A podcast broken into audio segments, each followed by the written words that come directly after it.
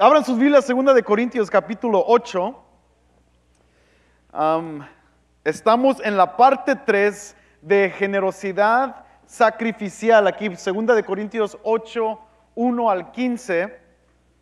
Parte 3, hemos ido verso por verso en este mini estudio de generosidad que está, que otra vez compuesto de el gran tema de eclesiología, ah, en acerca de cómo la iglesia del Nuevo Testamento debe de dar.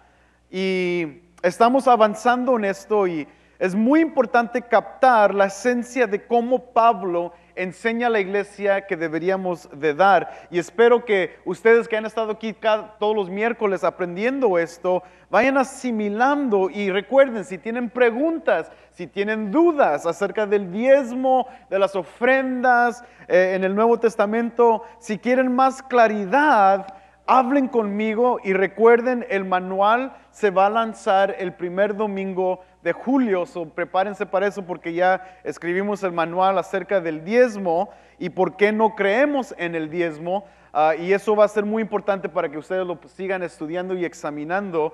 Y ahora, en esta parte es muy importante de seguir entendiendo lo que el Nuevo Testamento enseña, especialmente en estos capítulos que han sido de mucha importancia, en el capítulo 8 y luego vamos a estudiar el capítulo 9.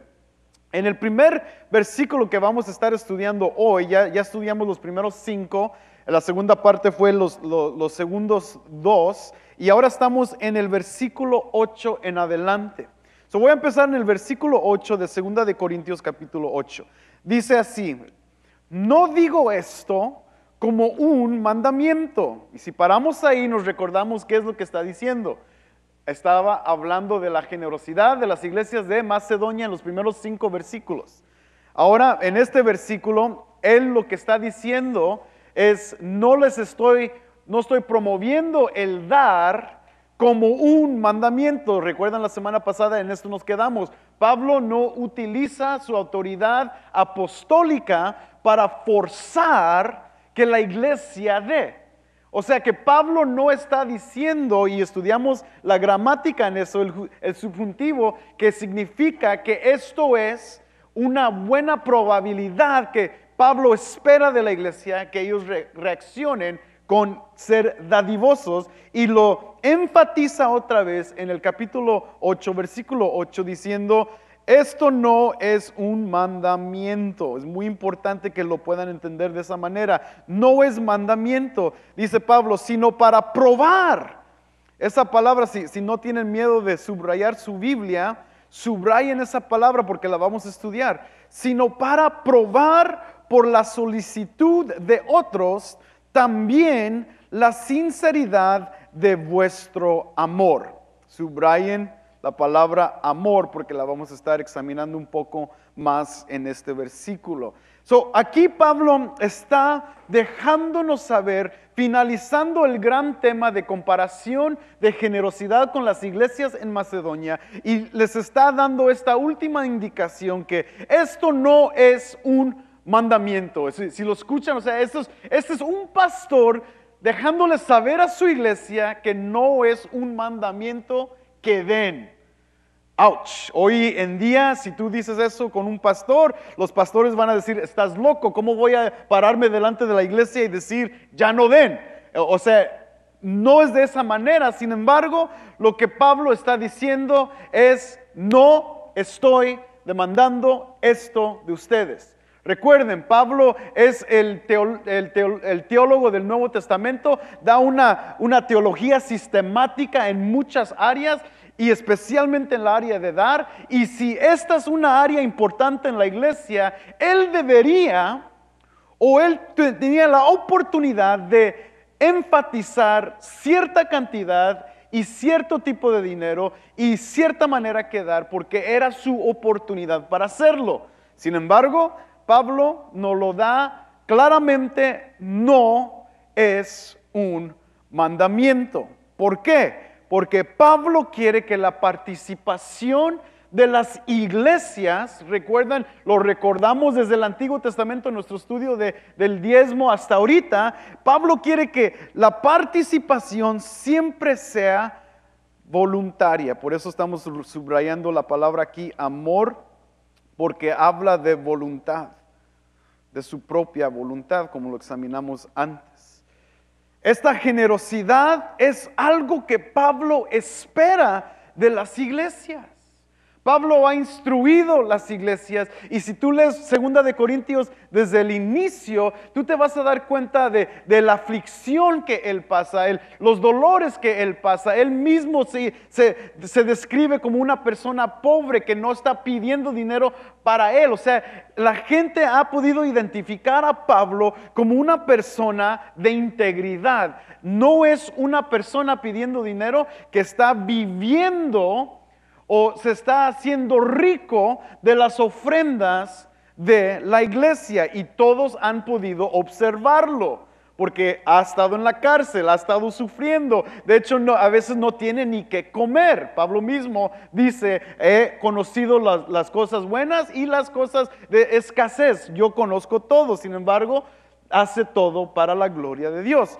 La, ¿De dónde viene? Viene de una persona de integridad y que lo ha mostrado con su propia vida. Y por eso Pablo tiene una expectativa de un apóstol, de un pastor para la iglesia, deseando que la iglesia reaccione con una manera, de una manera de amor y de su propia voluntad. Pero lo que está pasando aquí es importante también. Porque Pablo entiende, como lo hemos explicado, y aquí Pablo lo, nos lo regresa otra vez, nos, abre los ojos, que estamos tratando con los ídolos del corazón. Pablo ha identificado un gran dilema en las iglesias y en el cristiano, no solamente en, Segunda de Corintios, pero también lo dice en Primera de Corintios, donde él se enfatiza en la área del dinero, porque es tendencia de la humanidad servirle al dinero en vez de servir con dinero. Es muy, muy conocido este tema de, de idolatría acerca del dinero porque es muy común. No hay ninguna diferencia entre la gente del primer siglo en Corintios que la gente en Chicago del 2019 ni la gente de los Estados Unidos del 2019. Todos estamos de cierta manera u otra, buscando ese éxito, a veces materialista y a veces para avanzar nuestra cuenta bancaria y hacerla más grande. De una manera u otra, muchos de nosotros hemos caído en eso. Por eso Pablo es claro y se tarda dos capítulos de un libro para enfatizar la necesidad de que las iglesias den no solamente para el alivio de los pobres en Jerusalén, como lo explicamos, sino que por el mismo beneficio de la iglesia. Si la iglesia se va a parecer a Cristo, la iglesia tiene que dar como Cristo. Si la iglesia se va a llamar cristiana en todos aspectos, así como lo, mencionó, lo, hablamos la semana pasada, que, él dice, así como sobresalen en, los dones y, y, influir en estos dones, también sobresalgan en el don de dar. ¿Por qué? Porque en eso nos parecemos más a Cristo. ¿Y, por qué decimos eso? Pues va a ser muy obvio en el segundo versículo que vamos a estudiar. Sin embargo, Pablo no se queda como un expectante pasivo en esto. Pablo no, no más demuestra la necesidad en Jerusalén y luego se queda callado esperando que la iglesia diga, pues sabes que Pablo sí, pues no hay que ser mala onda, hay que, hay que ayudar a la iglesia en Jerusalén. Los pobres en Jerusalén no tienen dinero, eh, hay muchos que se están quedando sin comer, pues hay que ayudarlos. Pablo no se queda callado. Pablo como el pastor, como el, líder que tiene autoridad sobre la iglesia, les deja saber, esta es una necesidad y nosotros debemos de suplir esa necesidad sin demandarlo. Es una manera diferente de decir, hay una gran necesidad y como hijos de Dios debemos de responder a esa necesidad. ¿Qué? Hay una necesidad y todos, cada uno de ustedes en esta noche aquí va a dar 100 dólares aunque quieran o no. son dos maneras muy diferentes, muy distintas y por eso Pablo lo presenta, que nazca de la voluntad, del corazón del, del humano, que nazca la sinceridad de vuestro amor y que eso demuestre por qué vamos a dar. O sea que hay una manera correcta de dar y hay una manera incorrecta de dar. Y por eso Pablo en, este, en esta ocasión no menciona ni, ni da un poco acerca del diezmo, no da ninguna sugerencia acerca de diezmar. ¿Por qué Pablo no dice, den el 10%? Tienen la gran oportunidad de decir, vamos a ayudar a la iglesia y ustedes van a aprender a dar. Y, la manera que, vamos a dar es así como la ley nos lo enseñó con Moisés. Desde ese entonces hasta ahorita debemos de dar el 10% y debemos de suplir eso con el 10%. Pero no lo menciona, no lo dice. En, un, en uno de sus, de, sus, de su teología más importante acerca de dar, nunca menciona un porcentaje exacto para dar. Eso tiene mucho que ver con cómo el cristiano debe de dar otra vez. Muchos de nosotros, yo, y yo he crecido en la iglesia toda mi vida también, y he dado el diezmo de una manera así compulsiva o a fuerzas, porque mi mamá me decía que tenía que diezmar y a fuerzas lo tenía que hacer y a veces lo daba todo así con mis dientes rugiendo y todo eso, pero lo daba, pero no era de mi corazón. Era algo que quería cumplir para para no estar en pecado o no hacer enojar a mis papás. Y en muchos casos los cristianos hoy en día lo hacen de, muchas razones. algunos tienen temor que Dios los vaya a castigar, otros creen que es la manera correcta de hacerlo. Y, recuerden, yo nunca les voy a decir que no diezmen. Lo que sí les voy a decir es que el Nuevo Testamento no lo enseña. Aquí debería de ser el lugar exacto para enseñar acerca del diezmo. Sin embargo, no lo enseña, pero no nos debemos de sentir mal si es que somos personas que practicamos el diezmo. Si eso es nuestra práctica y si eso es parte de, lo que nosotros hemos delante de Dios estado fielmente con Dios, decir, Padre, eh, eh, mi diezmo es para ti y esto yo lo entrego con todo mi corazón. O sea, no hay ningún dilema en eso. Eso es, tú, si tú te arreglaste con Dios de esa manera, qué bueno. Lo que quiero aclarar solamente para el cuidado de la iglesia es que esto no es una condenación para las personas que no dan diezmo. Porque muchos crecimos en un ambiente espiritual de la iglesia donde pensábamos que éramos pecadores porque no diezmábamos o porque nos señalaban que éramos personas que no diezmábamos y estábamos en pecado y íbamos a recibir la maldición de Dios sobre nuestras vidas. O sea, eso no es lo que estamos enseñando y es lo que no enseña la Biblia, pero a la misma vez, si el diezmo es parte de tu generosidad y lo das con todo tu corazón, nadie está aquí para decirte ya no lo hagas porque es pecado y la Biblia no dice que si das el diezmo es pecado. Eso no, no es lo que la Biblia enseña. Lo que Pablo está claramente enseñando es que tiene que existir primero en tu corazón no es un mandamiento, tiene que nacer de la sinceridad de vuestro corazón. Y por eso Pablo lo identifica y lo hace muy claro. Aquí vamos a, empezar a, ver otras áreas de importancia con Pablo, porque Pablo utiliza esta palabra, probar. Dice, sino para probar por la solicitud de otros también la sinceridad de vuestro amor. ¿Por qué Pablo utiliza la palabra probar? Bueno, si, lo vemos en el griego, ah, lo que vamos a examinar, no se preocupen, no tienen que entender eh, o leer, saber leer griego, nomás quiero que lo vean para que, porque a veces eso nos ayuda a entender que se escribieron de cierta manera las palabras y tenemos que hacerle caso. Y si no sabes leer griego, no te preocupes, hay personas que te pueden ayudar. Y en este caso yo estoy aquí para ayudarte a entender cómo se escribió. La palabra probar que vemos aquí es la palabra dokimazón. Digan conmigo, dokimazón. Eso, ya, saben muchas palabras en griego. Dokimazón es un verbo que significa, eh, tiene como elemento estas tres áreas. Probar, examinar y validar.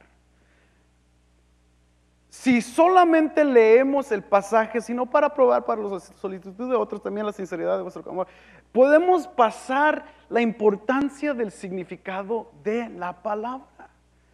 ¿Por qué Pablo la utiliza?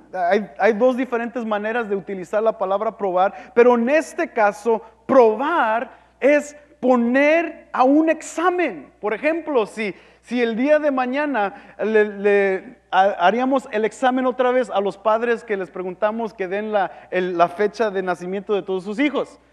Imagínense que eso fuera un examen para validar que tú eres el papá de tus hijos. Muchos papás ya no tendrían hijos al final del examen porque ya no se sabe ninguno. Entonces, el examen ayuda validar lo que supuestamente se cree o lo que supuestamente se declara.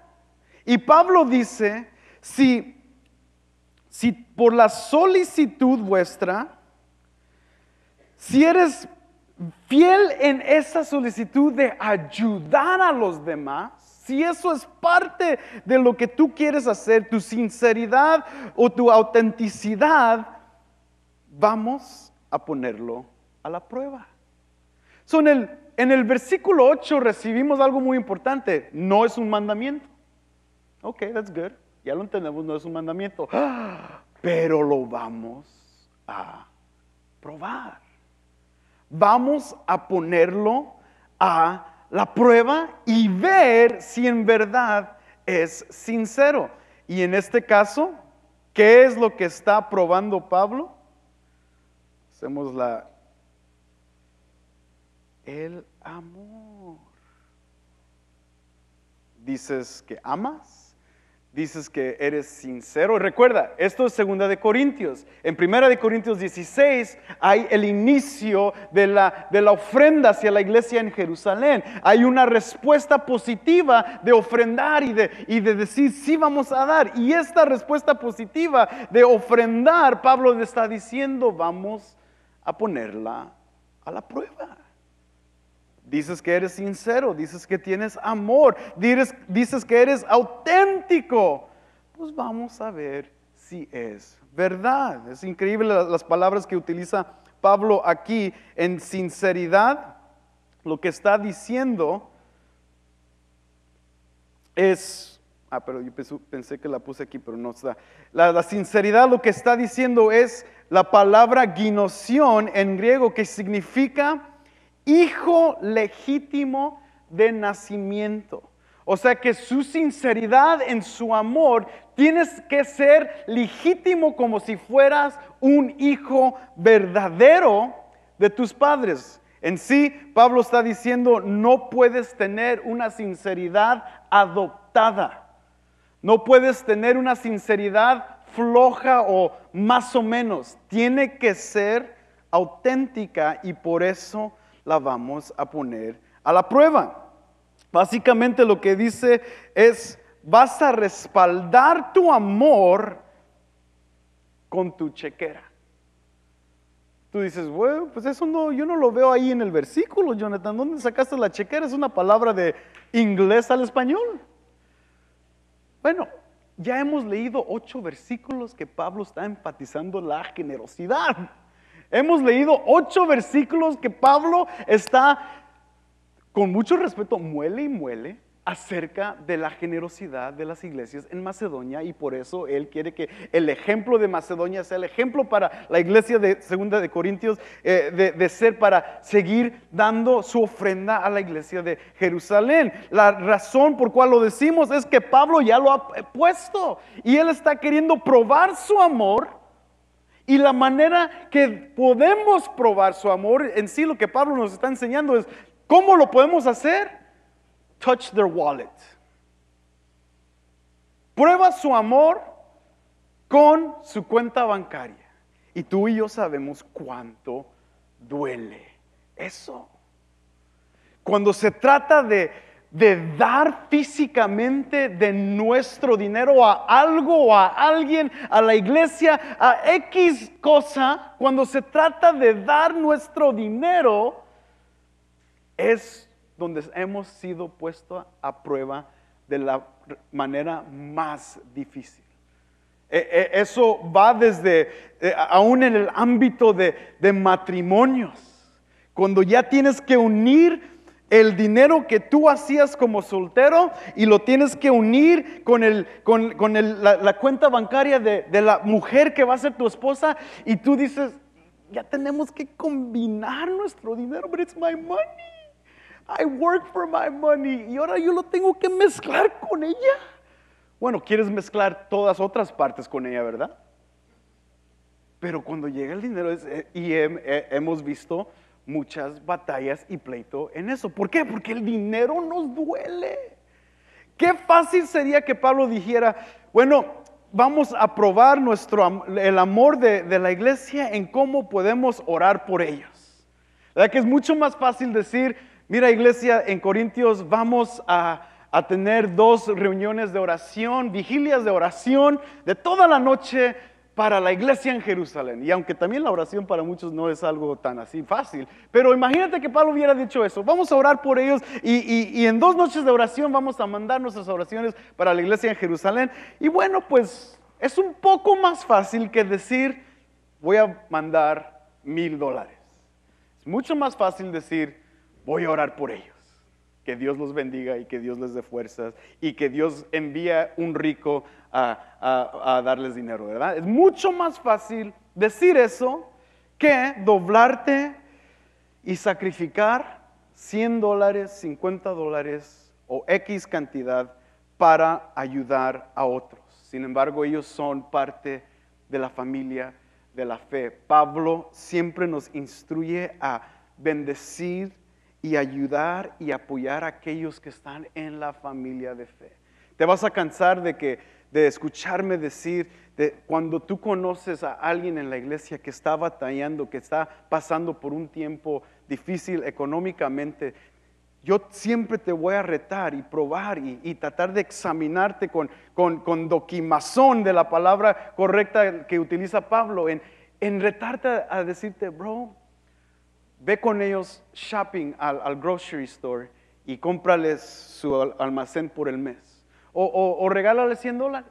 O sabes qué, Ah, dales trabajo en tu casa para que se, se- puedan levantar el mínimo pa- para esforzarse, porque a veces un, un- hombre se siente como, "Ay, no quiero recibir nada porque yo, yo soy hombre, yo debo de traer. Bueno, pues dile, mira, ven a mi casa, haz esto, haz esto para, para ayudarte y apoyarte a tu familia, o sea, que ellos puedan avanzar y salir de su, de su, de su deuda o salir de- del lugar en cual están. Pero para eso estamos. Pero a veces cuando no lo podemos hacer en la iglesia, imagínate hacerlo afuera de la iglesia, eso es lo más difícil de la vida, porque trata con nuestro dinero. Y cada uno de nosotros, desde que iniciamos esta, esta conversación hace semanas atrás, meses atrás, yo les dije desde el inicio, estamos, vamos a estar tratando con un área que nos va a doler a todos. Y yo me incluyo, incluyo en esto. Todos, me- incluyéndome a mí, sufrimos o batallamos con ese aspecto del dinero en nuestro corazón. Y solamente Dios nos puede librar de la atadura de ese ídolo.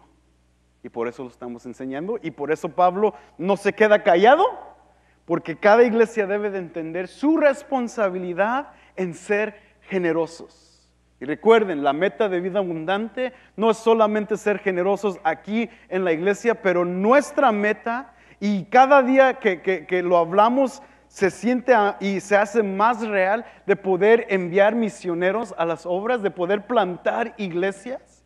Esto es lo que la iglesia vida abundante debe de hacer.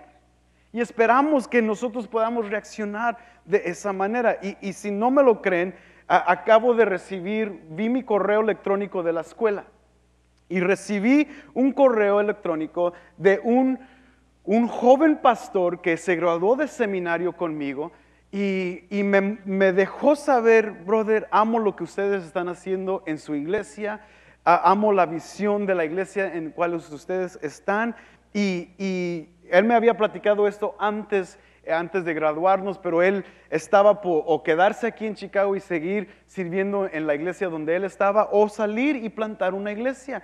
Y, y llegó pues a, a este momento donde recibo su correo y él me dice, ha llegado el tiempo de definirme y he sentido ese llamado y voy a plantar una iglesia en, de, donde, de su ciudad de donde él vino, de Miami, Florida. Y yo dije, ah, pues Miami, pues mejor me voy yo, ¿no? Miami, Florida.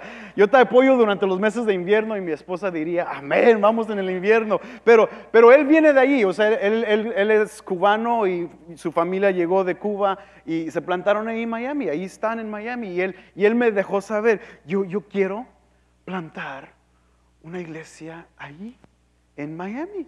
Yo le dije, wow. Y, y, lo que me, me, dijo en el correo, quiero conversar contigo acerca de este plan. Y yo apenas, lo leí y, y, no le he respondido. No le, le, voy a responder, voy a orar por ti, brother. Que Dios te bendiga y que Dios te apoye. Acabo ya tienes el entendimiento del seminario. Be blessed. No, Vamos a ver qué hacemos, voy a hablar con el equipo de ancianos. Sin embargo, lo que les estoy dejando saber es que como iglesia poder asumir la carga de, obreros, de personas que van a ir a levantar iglesias, no nos debe de doler. No nos debe de, no debemos de decir, pues no podemos porque pues no, no, o no queremos o no tenemos. Debemos de suplir esas necesidades. ¿Qué tal si el día de mañana alguien de aquí se levanta y dice, yo quiero ir a plantar una iglesia en México? ¿Y, qué, si les decimos, ah, pues brother, pues vamos a orar por ti porque pues no sabemos cómo le vas a hacer? Si vendes tu casa y con eso vas a vivir en México, pues adelante. Si no, pues nosotros no te vamos a poder ayudar. La iglesia debe de agarrar ese pastor o esa persona, instruirlo un año, dos años y luego dejarle saber, ahora sí, vida abundante te va a apoyar y te vamos a, mandar a Oaxaca o donde sea y ahí vas a plantar una iglesia y vamos a apoyarte financieramente porque nuestra iglesia sabe apoyar. Es el deseo del corazón de la iglesia en general. No hemos sido diseñados para solamente tener dinero aquí y ya. Hemos sido diseñados como iglesia de ir y ser discípulos, no solamente en Cicero, no solamente en Berwyn, sino en todo el mundo. Amén. Amén. Digan amén, hermanos. No se preocupen, no vamos a levantar una ofrenda misionera hoy. Pero pronto. Y ya no voy a temer porque mínimo sé que hay unas 100 personas tal vez aquí que ya han escuchado eso y un domingo que me pare y diga, hermanos, es tiempo de enviar un misionero y mínimo va a haber 100 personas que digan, amén, ¿verdad? Mínimo. Bueno, 50 pues, 50. Seguimos adelante. Para Pablo, lo importante en esto es que la iglesia se examine su motivación y su amor y recordarnos siempre que la fe en Cristo Jesús debe ser puesta a prueba. Esto es muy importante.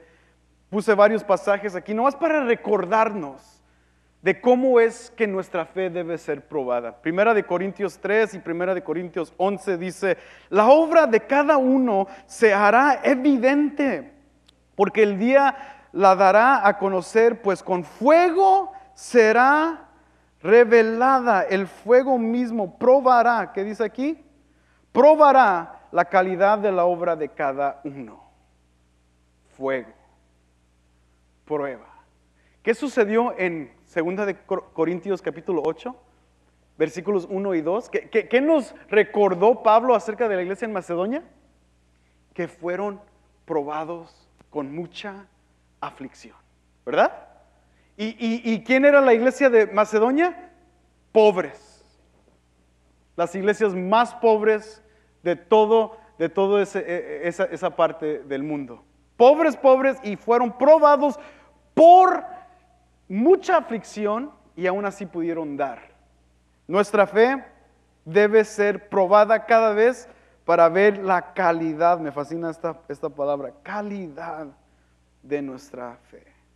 En 1 Corintios 11, 28, por tanto, examínense, esto es autoevaluación, cada uno a sí mismo y entonces coma del pan y beba de la copa. Aquí Pablo es claro en no solamente en nuestras maneras de dar, pero aún cuando venimos a la casa de Dios para tomar la santa cena, por eso no lo hacemos tan ligeramente, por eso pasamos un tiempo apropiado explicando qué es la santa cena y Pablo dice, tú debes de examinarte antes de que tomes la copa, antes de que comas del pan, porque tienes que ver en tu, en tu corazón y en tu vida cómo vas creciendo con Dios. Estás enojado con alguien, estás peleado con alguien, estás bien con Dios. Y Pablo dice, examínese.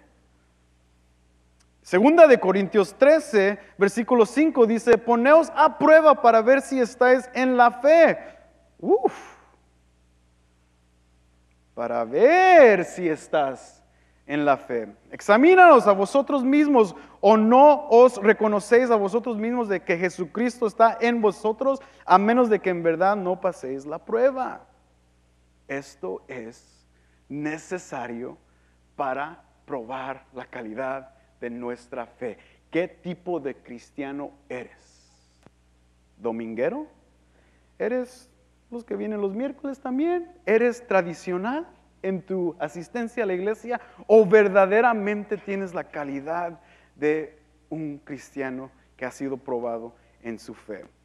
Recuerden que yo, que, yo leo de la Biblia de las Américas, LBLA, por si ustedes dicen mi Biblia está muy diferente.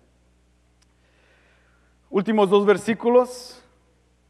Primera Tesalonicenses, Pablo lo repite capítulo 2, versículo 4, sino que así como hemos sido aprobados por Dios para que se nos confiara el Evangelio, así hablamos no como agradando a los hombres, sino a Dios que examina nuestros corazones. Nos tenemos que recordar que no solamente somos llamados a examinarnos nosotros mismos, Dios nos está examinando todos los días.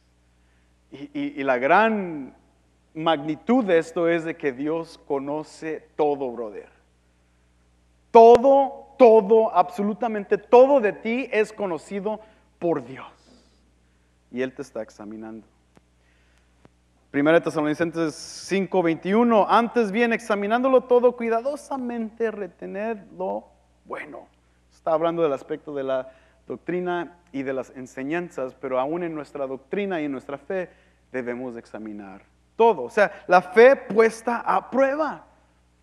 Es la razón por cual Pablo trae esta prueba a los cristianos en Corintios. Cristianos que tenían la tendencia de solamente ser cristianos de show. Recuerden que ellos nomás actuaban en los dones y, gritaban mucho y cantaban fuerte y hacían milagros y hacían profecías y hablaban en lenguas y todo ese rollo. Y era wow, un show, era grande. Pero Pablo está diciendo, let's prove it. Vamos a ver si todas esas cosas espirituales son verdaderas en tu vida de fe. ¿Y cómo lo vamos a saber? Con tu ATM card.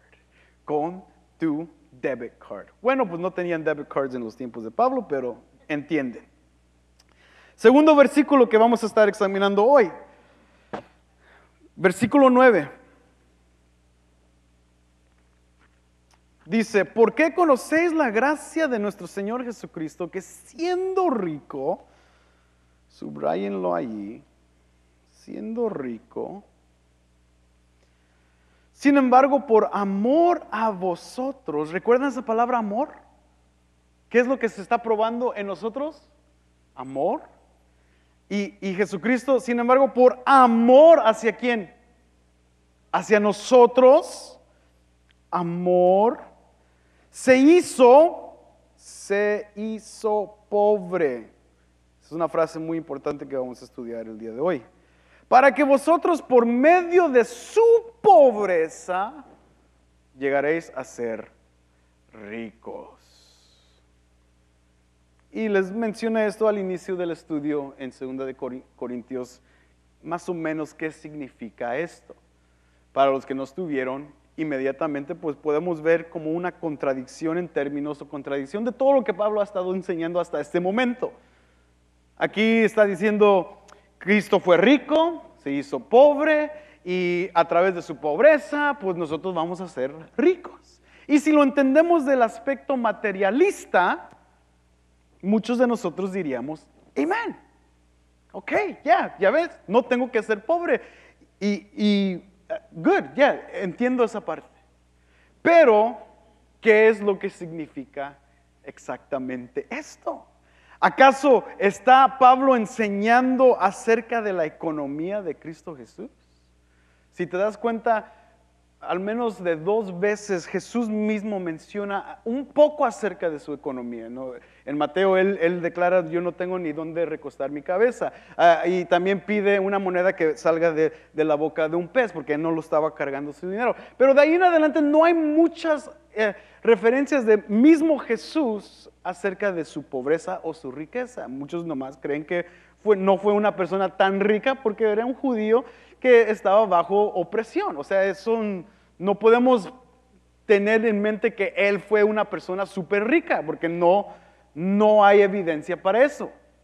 Pero aquí Pablo no está queriendo traer a luz su economía. Pablo no está enfatizando acerca de su, del dinero que él tenía o del dinero que no tenía. ¿Qué es lo que está diciendo Pablo? Y para entrar en esto es muy importante que entendamos esta palabra. ¿Por qué? Regresamos un poco al, versículo 8. No digo esto como un mandamiento, sino para probar por la solicitud de otros también la sinceridad de vuestro amor. ¿Por qué? Aquí es una conjunción eh, eh, que, que explica la razón por cual Pablo prueba y dice lo que dice en el versículo 8 porque conocéis que la gracia de nuestro Señor Jesucristo.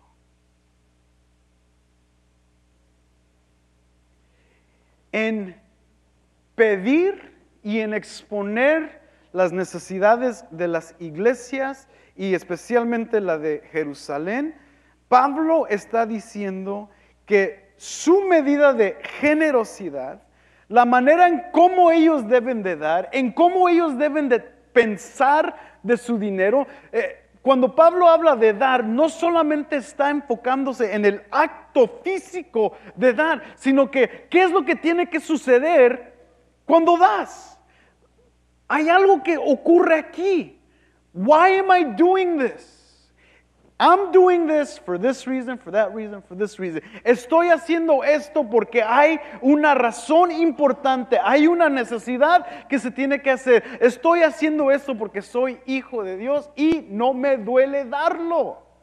Si es 5 dólares, si es 10 dólares, si son mil dólares, no me duele porque entiendo en mi mente esta palabra guinoseos, conocéis entendimiento, sabemos que la gracia de nuestro Señor Jesucristo, esa gracia viene de Dios para el cristiano, para el Hijo, no solamente para ayudarle en, en generosidad, sino que gracia siempre implica los recipientes son inmerecedores de esa gracia. Nosotros entendiendo la gracia del Señor Jesucristo, por eso cuando leemos esto tenemos que poner todos estos términos juntos y entender por qué Pablo lo menciona. Porque Pablo está señalando primero que la gracia de Dios viene y, se, si es, es dada a los la iglesia de Macedonia, como leímos en los primeros cinco versículos, y esa gracia les ayuda a ellos a ser muy generosos. Pero aquí menciona la gracia de nuestro Señor Jesucristo. Recuerden, cuando la palabra Jesucristo es utilizada, Pablo sabe qué dice cuando él dice Jesucristo. Cristo es el significado de Mesías, el Redentor, el Salvador. El nombre de Jesús solamente es un nombre que, que lo usan como también mesiánico para un entendimiento de salvación. Cuando están puestos juntos, Jesucristo implica redención, salvación implica el Mesías. El que iba a rescatar a toda la humanidad y el que rescató a toda la humanidad de su pobreza del pecado, lo hizo a través de su gracia. Pablo les está recordando a la iglesia, you're saved by grace. Eres salvo por medio de la gracia. Y tú lo sabes, y tú no merecías esa gracia. Pero Jesucristo te la dio. Ahí estamos viendo la comparación. Pablo comparó el ejemplo de la iglesia de Macedonia en cómo ellos dieron voluntariamente y con todo su corazón, pero luego Pablo incrementa el, el nivel y ahora les señala cómo dio Jesucristo. Y Él ahora es el estándar de cómo nosotros debemos de dar. Su sacrificio su gracia hacia nosotros. Esta, esta frase de nuestro Señor Jesucristo nos habla de, de, Pablo lo utiliza gramáticamente como el instrumento de, es el subjetivo de Cristo. Esto es lo que Él da hacia la gente. No es que Él tenga gracia, aunque sí la tiene, pero Él utiliza esta gracia y la envía hacia nosotros. Esta gracia nos da una oportunidad de entrar en una relación con el Padre Celestial y no lo merecíamos. Y por eso Pablo lo compara. Esta gracia que viene hacia nosotros es favor que no merecemos y luego tenemos en mente lo que Cristo Jesús enseña. Y yo estoy yo puedo ver a Pablo entendiendo las escrituras y sabiendo las palabras de Cristo Jesús, mismo cuando él dice en Mateo capítulo 10, versículo 8, da de gracia recibiste, de gracia da. Recibimos gracia, damos con gracia.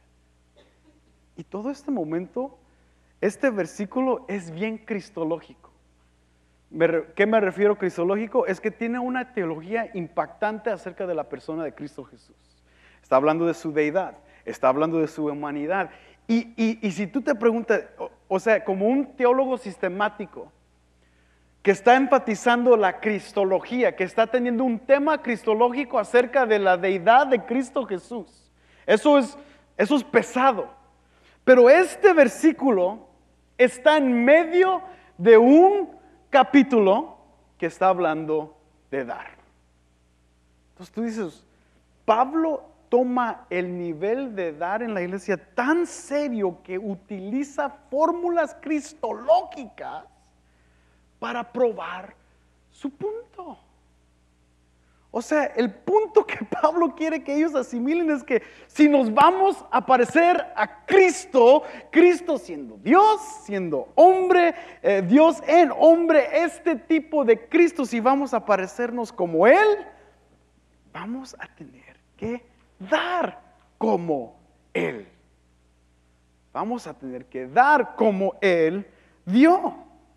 Y ese es el punto en cual Pablo trae a la persona de Cristo al argumento. Es lo que Él está tratando de hacer en este momento. Nos tenemos que preguntar ahora varias cositas. ¿Qué significa la riqueza de Jesucristo y qué significa la pobreza de Cristo? La naturaleza de su pobreza y riqueza son estas dos áreas. Es muy importante que lo conozcas para que entiendas qué significa Pablo cuando él dice rico y pobre. Cuando él dice rico, está expresando una divina preexistencia en Cristo Jesús. ¿Y cómo lo sabemos? Porque Juan capítulo 17, versículo 5 nos dice, la gloria de Dios estaba en él, en el Hijo, utilizando la misma gramática y la función gramática en ese versículo. Y también en Filipenses capítulo 2, versículo 6, que es otro gran versículo de la de cristológico de Pablo, que nos menciona siendo él en la forma de Dios, se humilló. Está hablando acerca de la riqueza de su divina preexistencia. Está hablando de su deidad. Está hablando de que Él tenía toda la gloria de Dios en Él. Y, y la hizo, la puso en pausa de su propia cuenta para, ¿para qué? Para hacerse pobre. Ahora, claro, Cristo siendo Dios, ya lo leímos en el Antiguo Testamento que Él es el dueño de todo el oro y de la plata. Claro que Él era rico porque Él inventó, Él creó todo el universo.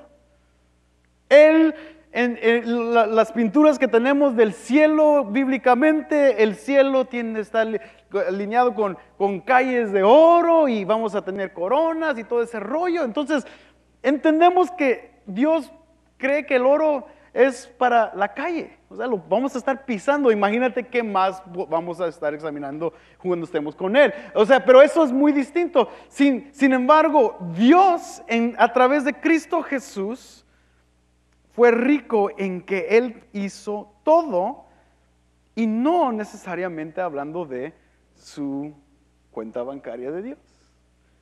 Eso no es el punto que Pablo quiere probar. Y por eso cuando Pablo dice se hizo pobre, no es que vació su cuenta bancaria del cielo, no es que hizo un cheque, le dio un cheque a alguien y, se vació de, todo su dinero. No está hablando de la área monetaria. Está hablando de pobreza en forma humana. El hacerse pobre está hablando de nuestra naturaleza. Por eso tú y yo somos inmerecedores de la gracia de Dios, porque somos pobres. No pobres necesariamente de nuestro dinero, pobres en que no somos Dios, pobres en que no nos podemos salvar, pobres en que no tenemos esperanza si no es por Cristo Jesús. Pablo lo enfatiza de una manera tan impactante en Romanos capítulo 5, siempre dejándonos saber eso. Fuimos incapaces de salvarnos. Allí Pablo claramente nos define nuestra pobreza. Incapaz de salvarnos, así es que como humanos no podemos hacer nada de nuestras propias fuerzas para salvarnos, necesitamos a alguien rico. Necesitamos a Dios. Entonces, esta pobreza en forma humana es lo que nos ayuda a llegar a ser ricos. Ahora, aquí quiero enfatizar el, hecho ingresivo. Puse este término aquí nomás para que lo, algún día lo, investiguen o vayan a leer un comentario bíblico y se van a topar con, con este término que se llama auristo en español Eptokeusen significa que se hizo pobre. Es la palabra que leemos aquí. Se hizo pobre. Eptokeusen. Esa es la palabra griega. Aquí son una, dos, tres palabras. En griego es solamente una. Eptokeusen es un verbo en el, en el, en el tiempo auristo pero ingresivo. Ahora, yo sé que eso es un poco mucha gramática y están como que, what is that? I don't care about that, no me importa la gramática. Bueno, esto es la importancia.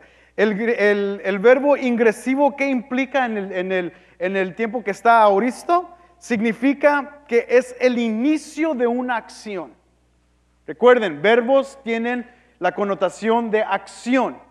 Y porque está en el tiempo auristo, significa que tuvo un inicio, pero fue ingresivo, o sea que fue constantemente creciendo. ¿Qué, está Pablo enfatizando aquí?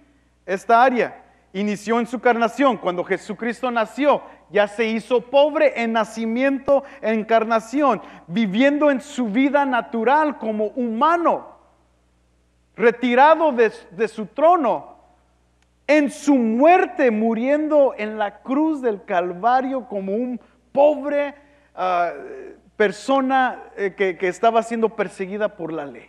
Un pobre prisionero colgando en una cruz tan cruel y al final su resurrección.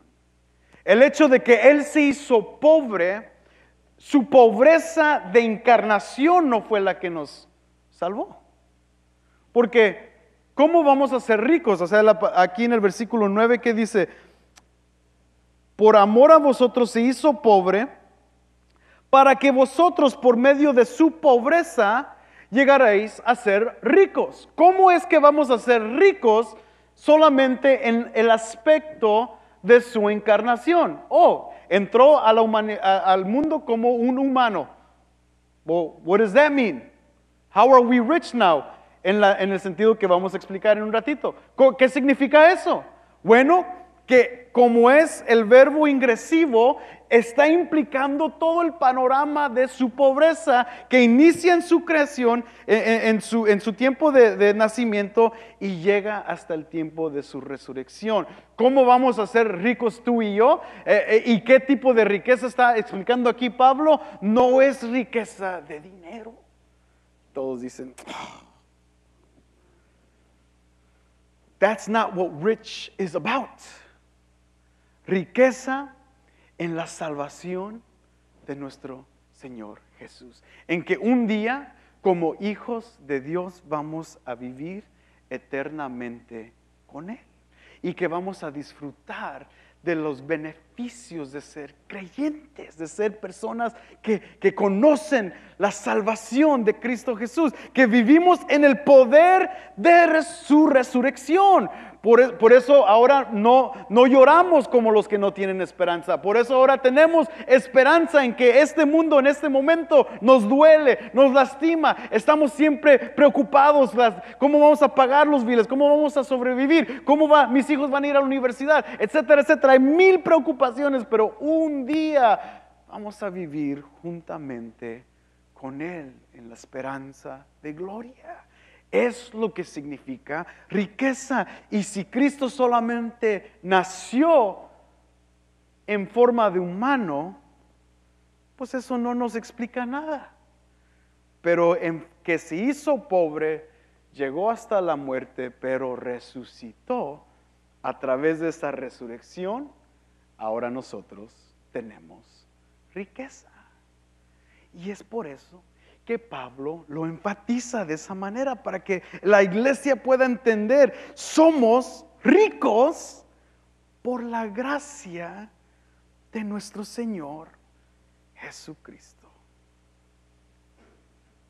Él sufrió, murió por cada uno de nosotros y, y no se te puede olvidar la gran comparación en el aspecto de dar. Esto es lo que Pablo está enfatizando en su manera de sacrificarse, en su manera de humillarse, en que Él decidió tomar esta posición. Él decidió ser pobre. Él decidió morir, retirarse de su riqueza para que nosotros seamos ricos. Este es el principio del gran intercambio en que nosotros, en que Él se hizo pobre para que nosotros seamos ricos. Me, fascina cómo lo, traduce un gran ah, padre, ah, un patrista del siglo IV, dice esto. Cristo se hizo pobre para que nosotros por su pobreza pudiéramos ser ricos. Ya, entendiendo, ya entendemos la diferencia entre pobreza espiritual y pobreza física y riqueza espiritual y riqueza física. Tomó la forma de un sirviente para que pudiéramos recuperar la libertad. Él descendió para que pudiéramos ser exaltados. Fue tentado para que pudiéramos vencer. Fue despreciado para que pudiéramos llenar, llenarnos de gloria. Él murió para que podamos ser salvos. Él ascendió para atraer a sí mismo a aquellos que yacían postrados en el suelo a través del obstáculo del pecado. Es lo que él hizo al estar aquí. Gregorio de Naciano. Si alguien quiere nombrar a su hijo, eso ahí está. Escríbanlo ahí por si están embarazados. Gregorio o Naciano, uno de los dos. Gregory of Nazianzus, en inglés es hasta más cruel. Tres lecciones que aprendemos de Macedonia y de Cristo. Primero, dar involucra uno mismo y no solamente el dinero. Cuando tú das, tú, tú, tal vez cuando das a caridad o alguien te pide dinero en la calle y, ten, aquí está, ya, cinco dólares, aquí está un dólar que tenía en mi bolsa que ni, ni sabía que tenía, pero aquí está. Y tú lo sueltas porque pues no, de cierta manera ni lo pensaste, ni lo examinaste y, y aún te hiciste sentir bien en ese momento que pudiste darle a alguien en, el expressway que te está pidiendo dinero o alguien que lo ves en la calle tirado ahí y, ahí, ya de una manera no lo, no lo piensas. Eh, eso es bueno, pero no es lo que Pablo se está enfocando aquí, porque cuando tú das, te estás dando a ti mismo también. Tú estás poniendo de tu fe, confianza, energía y de tu propio dinero hacia la obra, hacia el proyecto. Entonces, parte de, lo que es ser es, es, dar, y por eso los, los pobres de Macedonia se dieron a ellos mismos. ¿Y qué dice eh, al inicio del capítulo 8? Se entregaron a Dios. O sea que dar primero tiene que suceder con entregarse uno mismo para que el poder dar el dinero fluya de una manera increíble. No en cantidad, sino en generosidad del corazón. Segundo, se puede dar en riqueza y pobreza. Si eres pobre y no puedes dar y porque no quieres, porque eres... Si te duele, te duele y eres pobre y te duele, cuando tengas mucho dinero es probable que no lo vayas a hacer de todos modos. O sea, en pobreza la iglesia de Macedonia nos enseñó que pudo dar. En la riqueza de Cristo Jesús nos enseñó que Él también pudo dar. Ahora, ¿dónde está la iglesia de Corintios? Corintios no está tan pobre como la, iglesia de Macedonia y no, está, no tiene las riquezas que implica eh, ser como Cristo Jesús. Está en un lugar en medio. Y de una manera u otra lo que Pablo está enseñando es, o estés de este extremo de riqueza o este extremo de pobreza, tú puedes dar. Por eso la cantidad no importa. Por eso si, si examinamos cantidades, pues qué mala onda, ¿no? Mira, si examinamos para un rico, para alguien que gana 100 mil dólares al año, menos 10%, ¿Cuánto es? 90 mil. Ya menos. 90 mil por ciento, digo 91 por ciento, 90, ya me confundí yo mismo. 90 mil. Pues 10 mil dólares, mm, it's not that much. I could do it. I got $90,000 left. Ok. Pues para alguien que gana 10 mil dólares al año, menos el 10%, se queda con 9 mil. Y tiene que dar mil dólares. Oh, yeah, that's another level there. Ya eso es un... Para dar mil dólares, pregúntale a, a los estudiantes de la universidad, mil dólares. Mil dólares. O sea, porque no no lo ganan. Eso se tardan uh, muchísimo para poder conseguir mil dólares. Eh, me recuerdo, mi tío siempre me, enseñaba en, términos de, horario. Eh, yo le pedía a veces a mi tío de niño, le pedía, Ay, pues préstame 50 dólares, préstame 40 dólares. Y, él siempre me respondía, ya, esos son como cuatro horas de trabajo. Y, ya, me sentía mal. Like, ya no, pues ya, ¿qué? Pues, eso significa, si le quito 40 dólares, quiere decir que él tiene que trabajar cuatro horas. Ah". Entonces, la siguiente, ya creciendo, ya aprendiendo más, le preguntaba, oye, préstame media hora de tu, de, tu, dinero, ¿no? Préstame una media hora, ya no se sentía tan mal. Pero entiendes, por eso no hay, no hay cantidad, porque no, no es justo. Pablo no está, no, no, está elaborando eh, justicia todos al mismo nivel, no, porque algunos pueden más, algunos no pueden y son pobres, pero lo que den si viene de un corazón sincero, probado por Cristo Jesús, lo que ellos dan va a ser de bendición. Por eso, si tú das en la iglesia, si, tú te has acostumbrado a dar eh, los cinco dólares o lo que sea, un dólar o lo que pero si tú lo das con todo tu corazón, hermano, eso es lo que ha sostenido esta obra. Eh, Yo estoy seguro que lo único que ha sostenido a vida abundante hasta este punto, 29 años de existencia aquí en Cícero, lo único que ha sostenido eh, físicamente a vida abundante es la- las ofrendas de pocos que, han sentido la carga por Dios. Y que cuando dan, no les duele. Y, y yo, re- yo recuerdo a personas eh, que man, me partía el corazón cuando hacíamos proyectos de la construcción de, para comprar este templo. Y- y- y yo recuerdo que yo tenía que a veces ver los, los- los sobres en el tiempo de que estábamos recogiendo para, para, para el templo. Y, y yo miraba 10 dólares en un sobre, pero miraba el nombre de la persona que lo día y yo conocía su situación económica. Yo sabía que esos 10 dólares eran como mil dólares para ellos. Y nosotros lo mirábamos y yo decía, wow, Dios, gracias por, por personas así, que, que, que han entendido un principio que ellos dan porque conocen la voluntad de Dios en su corazón y no les duele. Y lo daban con todo su corazón.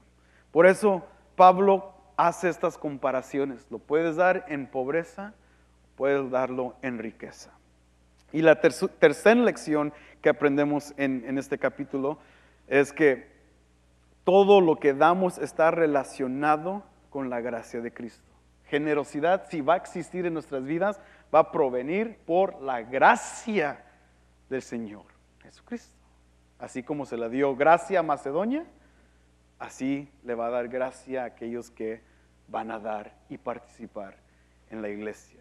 Esas son tres lecciones breves en, en, en este... Y yo pensé que iba a acabar todos los versículos y apenas estoy en el 10. Bueno, voy a correrle aquí rápido con un minuto eh, mínimo el, el versículo 10. Y dice así el versículo 10. Y doy mi opinión en este asunto porque esto os conviene. ¿Qué es lo que Pablo, dice aquí? Me fascina. Nos conviene. ¿Qué, le- qué nos conviene? que den. Escuchen lo que dice Pablo. Esto nos, os conviene a vosotros, que fuisteis los primeros en comenzar hace un año. Aquí me fascina esto porque Pablo está otra vez, esto lo, se lo expliqué un poco durante estábamos hablando de esto. Pablo les está como a friendly reminder. Oye, recuerden que pues, ustedes dijeron que iban a participar. Pues sigan. Es tiempo de cumplir con lo que ustedes hicieron. ¿Por qué? Porque les conviene. Les conviene a vosotros, a quien fuiste los primeros en comenzar hace un año, no solo a hacer esto, sino también a desear hacerlo. ¿Qué es lo que Pablo está haciendo? Ustedes mismos querían participar. Por eso es importante el versículo 8. Ustedes quisieron, en el versículo, les está recordando, quisieron. En el versículo 8 dice, ok, let's put it to the test. ¿Cómo? Doy mi opinión en este asunto porque esto es, os conviene que lo hagan. En el versículo 11, ahora pues acabad también de hacerlo. ¿Qué es lo que está diciendo Pablo? ¿Les conviene? Ustedes los lo prometieron hace un año de su propia voluntad hacerlo, pero como que se les olvidó, tuvieron muchas deudas, tuvieron muchos pagos que hacer, mm, otras televisiones nuevas salieron y quisieron tener más teles en su casa, lo que sea, pero ustedes desearon hacerlo y les conviene terminar y Pablo dice, ahora pues, la única vez que utiliza un imperativo en este capítulo acabad también de hacerlo. Este sí es un imperativo. Pero no les está mandando, sino que les está recordando que su palabra fue dada, su deseo fue dado y les conviene terminar de hacer lo que ellos prometieron. Acabarlo. Háganlo porque les conviene. So, eso es lo que Pablo está haciendo. E inspirando en la iglesia, recordándoles que esto solamente puede ser cumplido por la gracia de nuestro Señor Jesucristo. Estas secciones hasta el versículo 15, en la semana que viene voy a dar, voy a pasar rápido los, los versículos eh, eh, 11 al 15 y luego nos vamos a, met- vamos a brincar un poco porque habla, en el resto del capítulo habla de ciertas cositas que Timoteo tiene que hacer y Tito tiene que hacer, entonces ah, nos vamos a brincar al capítulo 9, pero nomás les quiero, si ustedes lo, lo quieren estudiar, de versículos 11 al 15, háganlo para que lo, lo entiendan un poco y así correr rápido la semana que viene. Pero amigos, esto es lo que está enseñando Pablo acerca de la generosidad. Por eso es sacrificial, porque duele y porque trata con un ídolo que muchos de nosotros tenemos.